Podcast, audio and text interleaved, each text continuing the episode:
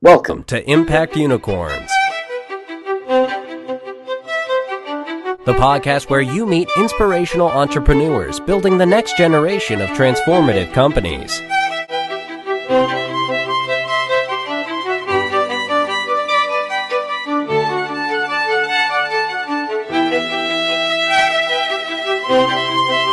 And now, here is your host, Doctor Indranil Ghosh, award-winning author, investor, and advisor to global leaders.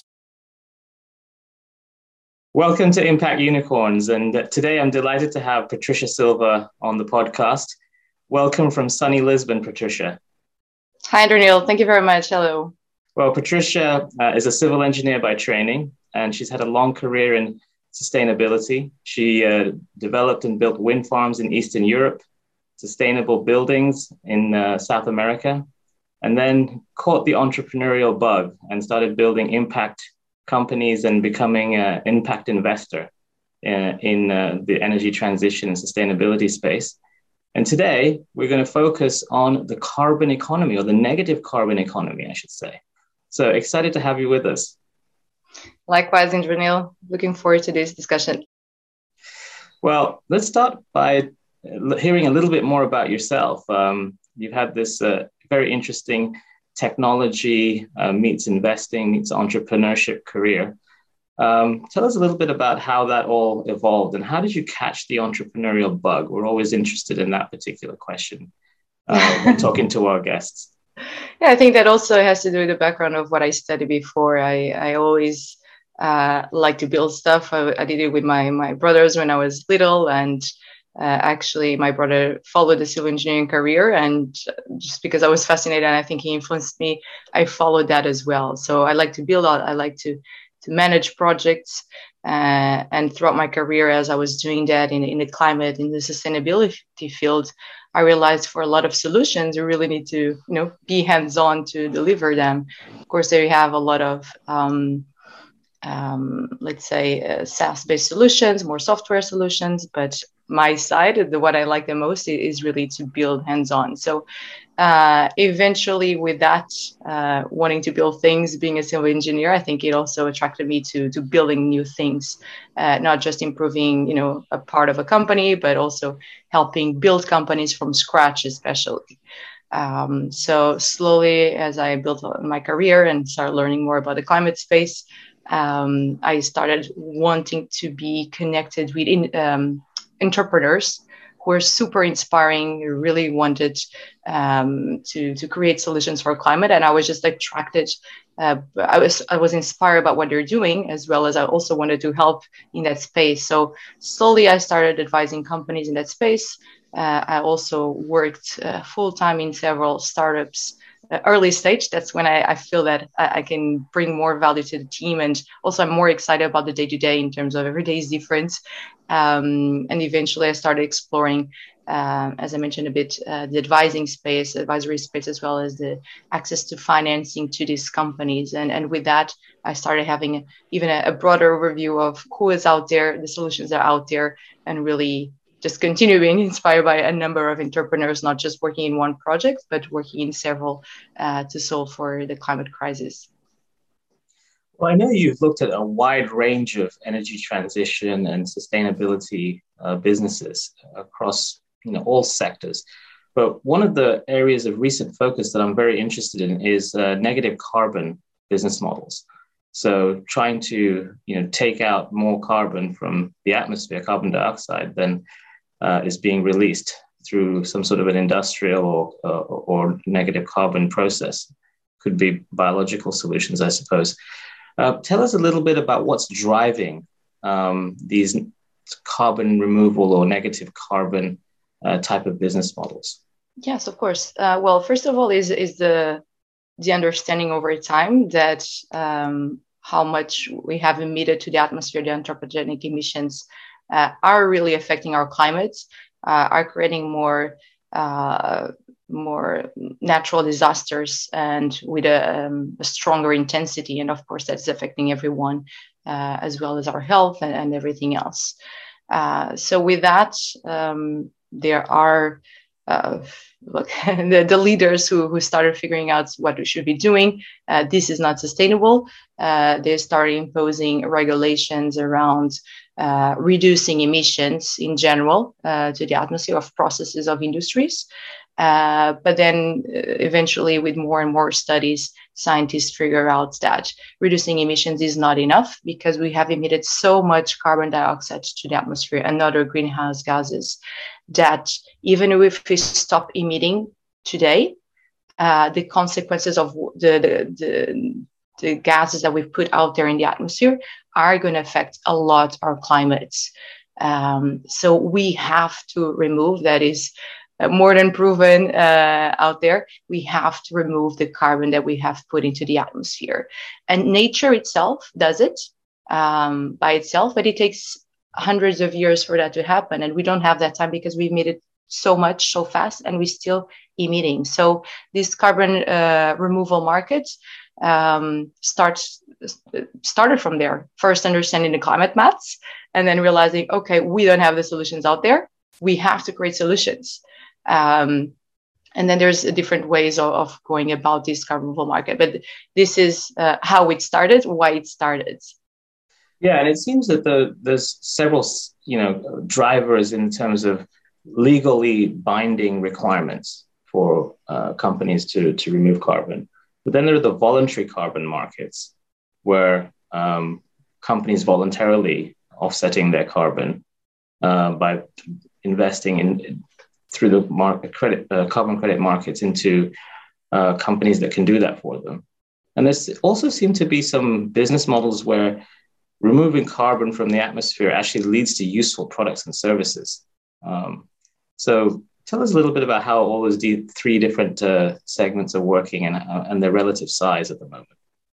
Yeah, definitely. So actually, um, uh, when we talk about carbon removal, we actually um, encompass a lot of things in that market. We, we encompass in general carbon removal, also a bit of point source capture, um, the, the utilization market and whatnot. So starting with the markets that you just mentioned in terms of Uh, regulatory compliance markets. Those are markets that were created after the Kyoto Protocol, uh, which are now, for example, the Euro- EU European trading system, as well as the California market, where industries in, in certain areas, uh, in certain sectors, uh, are have now um, caps, for example, uh, on how much they can emit. Uh, so there's markets there where you can trade Uh, carbon dioxide credits, for example, uh, and those are imposed, are regulatory. Um, the carbon has a price uh, that is set in the market, uh, and it actually, so just so uh, as an example, the European uh, market had a, a carbon price for one ton of carbon uh, in the beginning of last year, so a year ago, of uh, under forty uh, euros, and now it has hyped um, over the, the last year, and it's almost hitting the one hundred uh, euros. So the market is growing, and that is the, the regulatory markets. Um, and then you have the voluntary markets, which I believe uh, it's going to make uh, more of a difference to, to create and then to, to uh, grow uh, the carbon removal market faster uh, in the beginning. So actually the regulatory market that we discussed is usually to reduce emissions. It's actually not to remove emissions. So I think discussions will start happening very soon in terms of including carbon removal um, into these targets. Uh, in terms of voluntary markets, that's um, that's focused on carbon um, emissions reductions, as well as the carbon removal market. And that one is done by um, industries and companies who are conscious of Um, what they've emitted and how much they've contributed to, to climate change. And they don't have any mandate that's forced, but they themselves uh, set up their own targets of, let's say, cleaning up after themselves, uh, looking at, for instance, their cumulative emissions, figuring out how much that was. And first, they want to try to remove, uh, well, to reduce uh, how they emit, uh, how much they emit now, and then what they can't reduce. So it's called uh, redu- uh, residual emissions. They want to invest in um, removal of the emissions that they emit. So they become carbon neutral. So that's the voluntary market that happens with companies out there uh, right now. And who started it was like more um, techie startups such as Microsoft, Shopify, and Stripe. Uh, but now you have Swiss Re and other companies who are conscious uh, and are getting into that voluntary market before it's too late, because the regulatory markets are just taking too long to, to advance things and for us to, to solve for climate. So people in government or, or companies are taking by their own hands and, and doing that. So that's a voluntary market. And then over that, uh, you also have the utilization market for carbon removal, which is, okay, so um, what can we do? We have uh, the carbon that we remove from, remove from the atmosphere, but either you are in a system that is a regulatory system that you are forced to remove it, so you're forced to pay, or you're in the voluntary market where basically I'm paying because I want, because I think it's necessary. So utilization market also touches a bit that. So on the utilization market, you use, for example, carbon for processes. So for instance, to uh, produce um, uh, gasified beverages. So with that, you can create an economic model, a business model, uh, that you're doing something good for the environment, removing carbon, and you're using it and getting some monetary value out of it. Uh, so that's an example of a utilization market, but we can dive deeper because there's a lot of intricacies on the utilization markets. If you're enjoying Impact Unicorns, don't forget to like, subscribe, and hit the bell to receive notifications of new shows. Bring the most relevant impact venture stories to the podcast. If you would like to review the show, go to the Apple Podcasts mobile app or iTunes to leave a rating and review. Well, let's uh, dive a bit deeper indeed. Uh, yeah, we've described the markets and the different uh, structures uh, that are available to uh, help people um, with the carbon reduction, carbon removal uh, objective. Uh, let's look on the supply side. What kind of projects are there, or what kind of uh, models are there for reducing or removing carbon out uh, in, in the market right now? Um, so for removing carbon, uh, there's a lot of different type of solutions, and each of them has a, a lot of different, let's say, characteristics. So it, you cannot just compare one thing in terms of one is better than the other, one is more permanent than the other. You have to look at the whole thing. Um, so just to give you a few examples of what you can do and how can you remove that, that carbon, uh, you can remove what uh, you can say more, it's nature-based solution.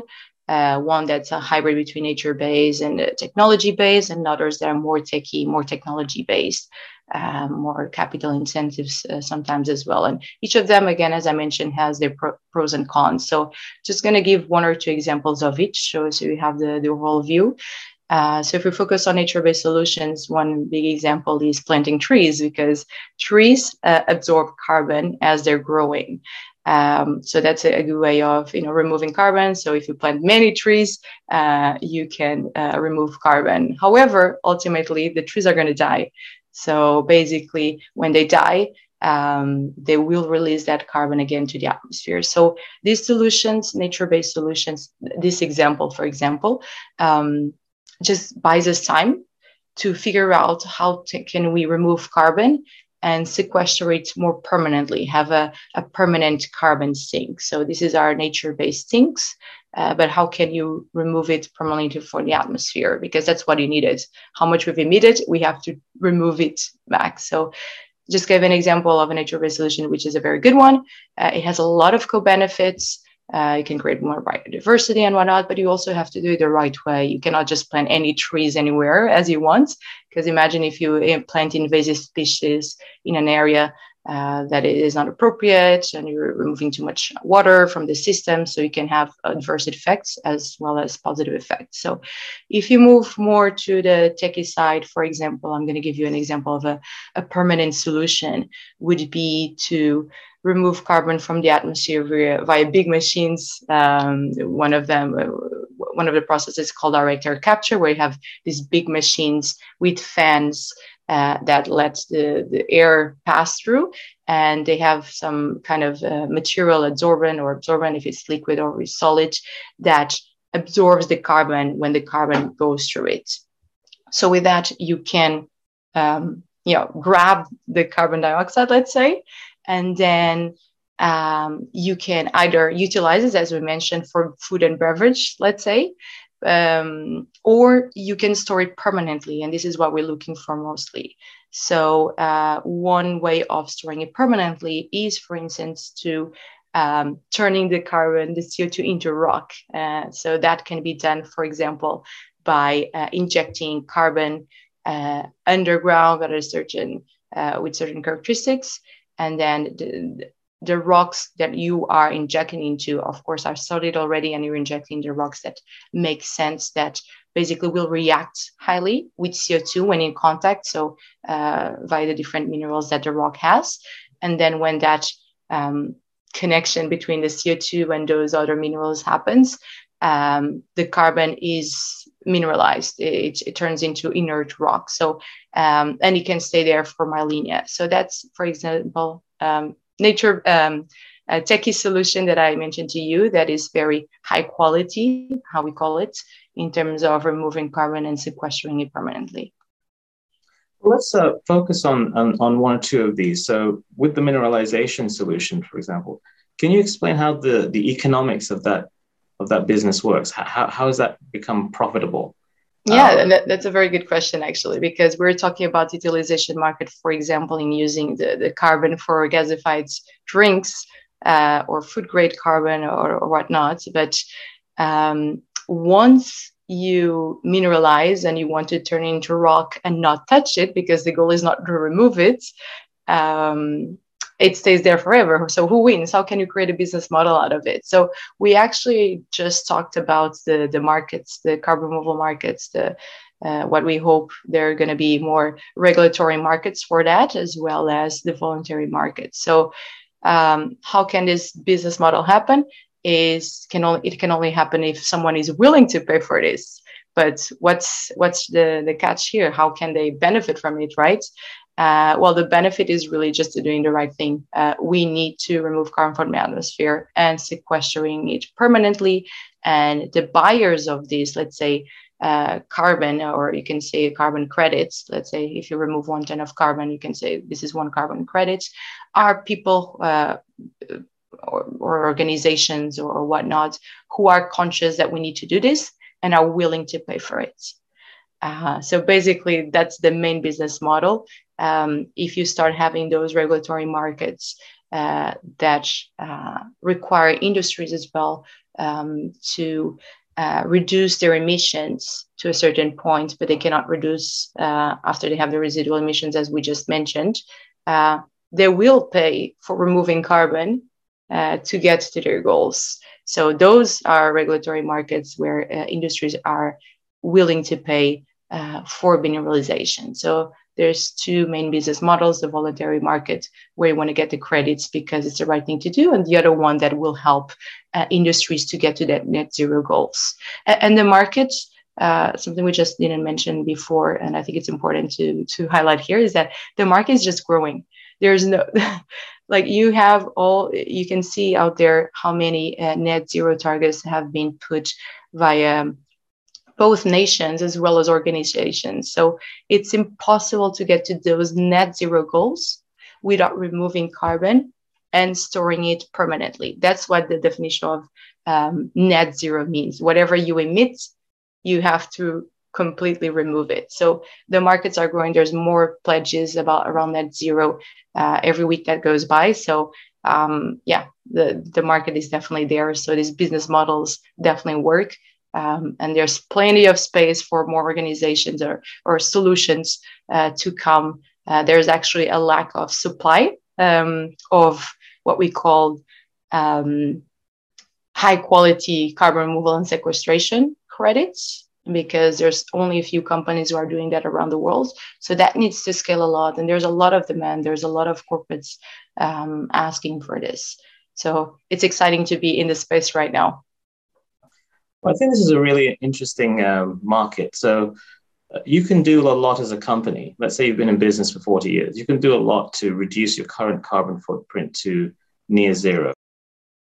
Unless you're in, in a business that literally removes carbon, you can't really go beyond that because, you know, uh, unless your business model in, involves absorbing carbon from the atmosphere, how do you go less than zero? You can, you can the best you can do is to be zero. But what about yeah. the forty years of carbon that you've already produced? That's a much harder problem for you to solve.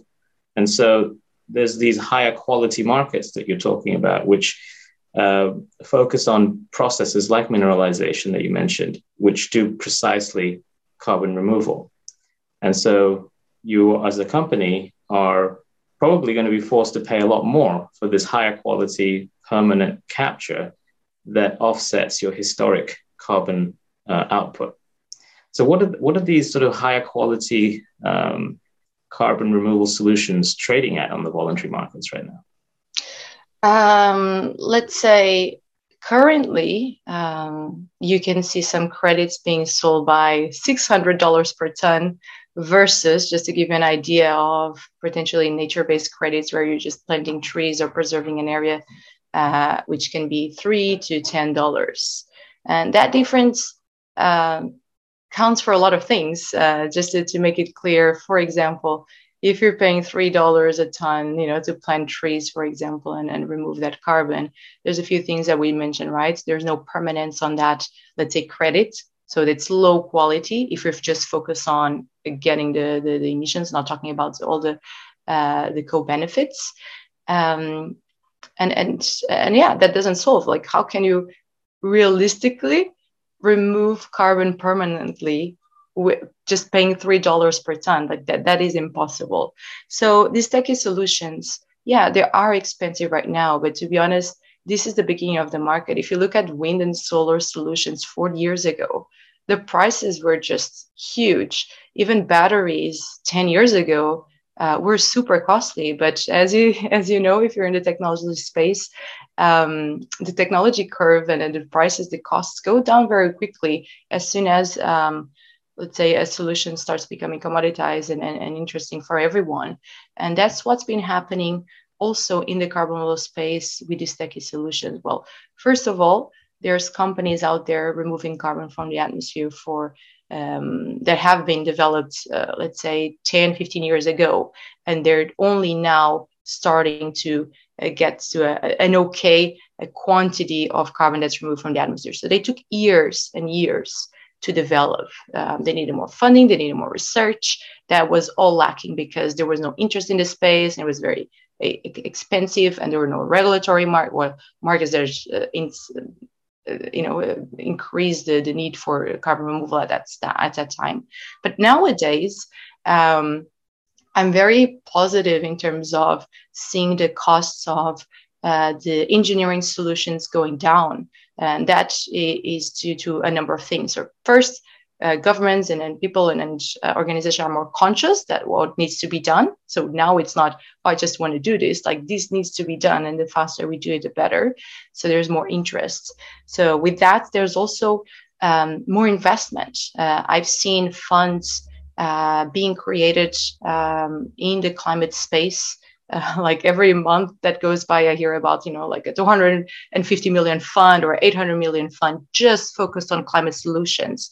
And besides this, there's also funds that are focused only in carbon removal. So what I see is a huge uh, flux of um, of capital coming into this space to help develop the technologies. And as you have that money coming in, people believing, people wanting to do the right thing, you will go, the, the costs will go down, and they will go down, let's say, fast in a time scale of technology, right? So I can definitely believe that um, these costs per ton of techie-based solutions uh, can go down to around, let's say, one hundred dollars uh, per ton in, in, in the next ten years easily, because it's not just the solutions that are out there right now. It's new solutions that we don't know that will exist. They haven't been created, but they are. They're, they're you know, the, the, the entrepreneurs are out there. The, the minds are out there to build, to build it. Uh, the money is coming in. The interest is, is here. So it's just a matter of letting the human do what they do best uh, in terms of innovating and being interested in, in solving for climate. Uh, so I'm very positive that uh, the cost will go down a lot in the next years. Over the past twenty years, I've worked with hundreds of entrepreneurs to build Impact Unicorns. In my experience, every company that has a transformative positive effect on the world does so by building strong partnerships with communities, investors, and governments to solve society's biggest challenges. If you'd like to learn more about how innovative entrepreneurs can help to build a more sustainable and inclusive future, read my award-winning book, Powering Prosperity, A Citizen's Guide to Shaping the twenty-first Century.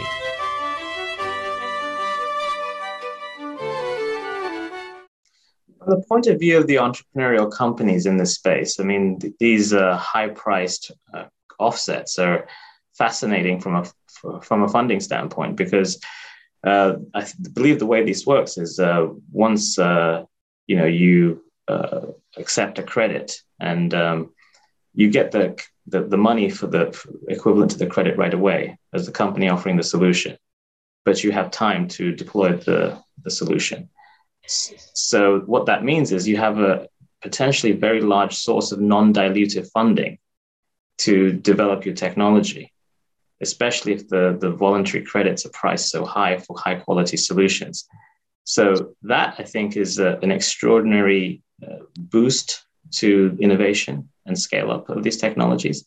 But help me understand on the, on the, on the side of the issuer of these credits, why wouldn't a company just wait ten years so that they could you know, pay off their historical um, carbon uh, load, if you like, uh, when it's much cheaper, when it's one hundred, not seven hundred or six hundred? Yeah, that's time. A good question. But the, the, the simple answer is we don't have time to waste. We don't cannot wait ten years to develop the technology, uh, ten years for someone to decide to put money on it without getting any return uh, until like, you know, having money to deploy, to, to, to do research and figure out what are the solutions that are going to be thriving uh, if we don't see that the market is already there. We, we need more funding, that funding that you mentioned. So what we see out there uh, is, as you mentioned, uh, some companies paying uh, for uh, future removal of carbon and sequestration. So actually there are companies already that are removing carbon as we speak from the atmosphere, but the quantity is very low. So uh, these corporates who really want to do the right thing, and well, uh, they have the funding for that, uh, know how technology and how the, the yeah the innovation market works. And you just need to believe the solution. Uh, and, and they're also willing to invest in solutions that they believe it will thrive, uh, but it, they might not thrive. So, but like if you don't put money on it, you will never know. So these are just conscious uh, individual or organizations who want to see uh, the market grow. And if you don't put the money now, in ten years time, you'll not have that cost reduction. So you need the money now. So uh, these companies are doing because it's the right thing. Um, they want to be part of the solution. Uh, and it's like, as I'm talking about these corporates, I can be talking about V Cs, right? V Cs look at some solutions. Uh, they believe several will thrive, but maybe one or two uh, will will you know give the, the bang for the buck for the, for the fun, right? So yeah, for that you have to put small amounts of money, well, small certain amounts of money in different solutions, and only after you know certain milestones you can see, okay, this one can really thrive, or that one uh, maybe not. So let's put more investment in the one that uh, can make a difference. And, and yeah, that's how the market is, is working now, both in you know the, the V C world as well as uh, these corporates who are willing to, to pay money for this. And, and a lot of corporates, just to give you an example of, of one of the models that happens is that um, they say, okay, we believe in your solution, but you also ge- need to give us something back to confirm that you're doing this. So we're going to pay you for an advance purchase of carbon removal and sequestration. Um, uh, so we're going to give you this X amount of money. And once you prove you can do that, we have already an L O I in place, a letter of intent to say that once you do that, we're going to purchase X more amounts, and, and that's a bigger amount. So that's just giving uh, more uh, strength uh, to these solutions. So how do you see this market evolving? What do you think will be some of the major trigger points to create jumps and inflections uh, to push this market forward? Well, there's a few things, actually. That's a very good question. And, and that's a very important one, because um, we're talking about these conscious corporates are doing this because they want. But to be honest, that market is still very small. There's so much carbon we need to remove uh, from the atmosphere. And just to give you kind of a uh, an average, uh, some scientists say that we need to remove a gigaton Uh, of carbon per year from the atmosphere uh, by twenty thirty, and by twenty fifty there has to be at the scale of ten gigatons per year. And like that's such a huge amount that you cannot even, you know, grasp it. Uh, it's just like, and the market out, out here right now, it's just like It, it, it's nothing compared to that. It's just peanuts. So there's a lot that needs to be done. How can you accelerate that movement uh, and that removal of carbon? Well, there are some some trigger um, items that you can put into place. And one of them is definitely working with policy, with regulation, like uh, accelerate these regulatory markets for not only re- emissions reductions from the processes, but as well as uh, em- emissions removals. Uh, because again, uh, we, we just touched this, right? We already emitted, uh, and we're responsible for that liter, for that that we've put into the atmosphere. We're not paying for that. Usually, we hadn't paid in the past, so we we have to put the money now. Uh, all the market, all the economy was artificially, uh, let's say, cheap, because we're not accounting, we're not paying for that carbon. So we have to change that as soon as possible, and the, the fastest way of doing that, because people are used to the, the normal prices, and of course. Um, If you start accounting for the price of carbon removal, things are going to get more expensive in the economy. But that's the real price of things and, and, and services and, and products. Uh, so I think uh, that regulatory market needs to accelerate. We need to, to really impose uh, regulations to accelerate the removal of carbon. So that's one. Um, And the other one that's very important as well, uh, and we're just talking about the difference between high quality cre- carbon removal credits versus low quality. Uh, how can you assure that your credit is a high quality versus a low quality? So for that, uh, there's a lot of uh, what we call M R V systems, so measuring, reporting, verification systems, uh, and they can catalyze the growth of the market. And how? Um, well, by Uh, certifying that a credit is more high quality. Um, so, for instance, if a company wants to pay and, and say, I've paid for high quality carbon credits, whatever I remove from the atmosphere because I paid for it, it's going to be permanently sequestered for hundreds of years, thousands of years. How can I prove that? How will they be willing to pay if they're not proven that there's like a certificate, a verification that that is the real thing? Uh, otherwise, they would be paying for a three dollars Uh, carbon removal credit and say we're doing the right thing. So um, these uh, M R V systems uh, have to develop, have to be uh, created for new solutions, for for instance, for mineralization. Uh, so that's part of the sequestration, uh, for new technologies that are being created out there. So you need to create uh, life cycle analysis of, of new processes, uh, new systems.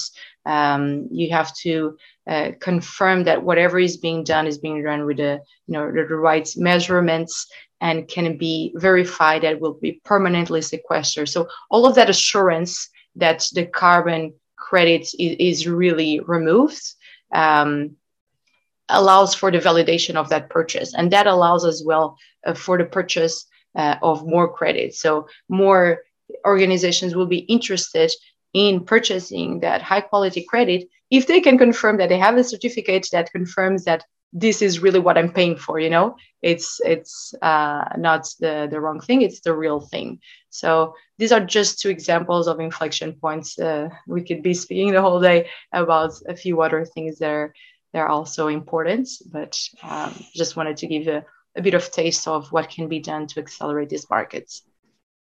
Is there any evidence today that if you're a company and you're the first in your industry, let's say, to reach net zero by buying these certified high quality uh, carbon credits that um, offset your historical carbon production, is there any evidence that that actually leads to a lower cost of capital or more market share? So are the capital markets and the consumer markets responding to actions like this as a reason to buy from a company or fund a company versus their competitors?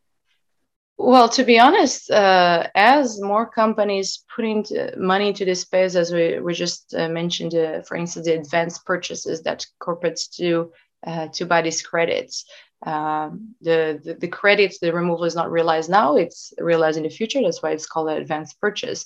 And basically, the more money is put into, well, you're just giving away money to the company to be developing itself now to be able to remove the carbon in, in some time uh, in the future, right? So the more money you put into it, as we just mentioned before, um, the faster you can develop those technologies, the faster you can deploy, the faster you can understand with trial and error what's working better, what's not. You can make the processes more efficient uh, on the next iteration and whatnot. So that will help lower down the costs of uh, these solutions. Uh, and that will incite, well, it will create more interest for, you know, like uh, it will help the market becoming cheaper. It will help more people, democratize the market, because there are a lot of individuals as well who want to participate in this market. So there are conscious individuals who just realize the, the, the climate matters, how much time we have to, to solve for climate. Uh, and they themselves want to pay for the emissions they meet, or even more if they, they, uh, they're wealthy enough to, to be able to pay for more and, and give it as philanthropic funding. But a lot of individuals want to enter this market and want to pay for what they're emitting with their lifestyle.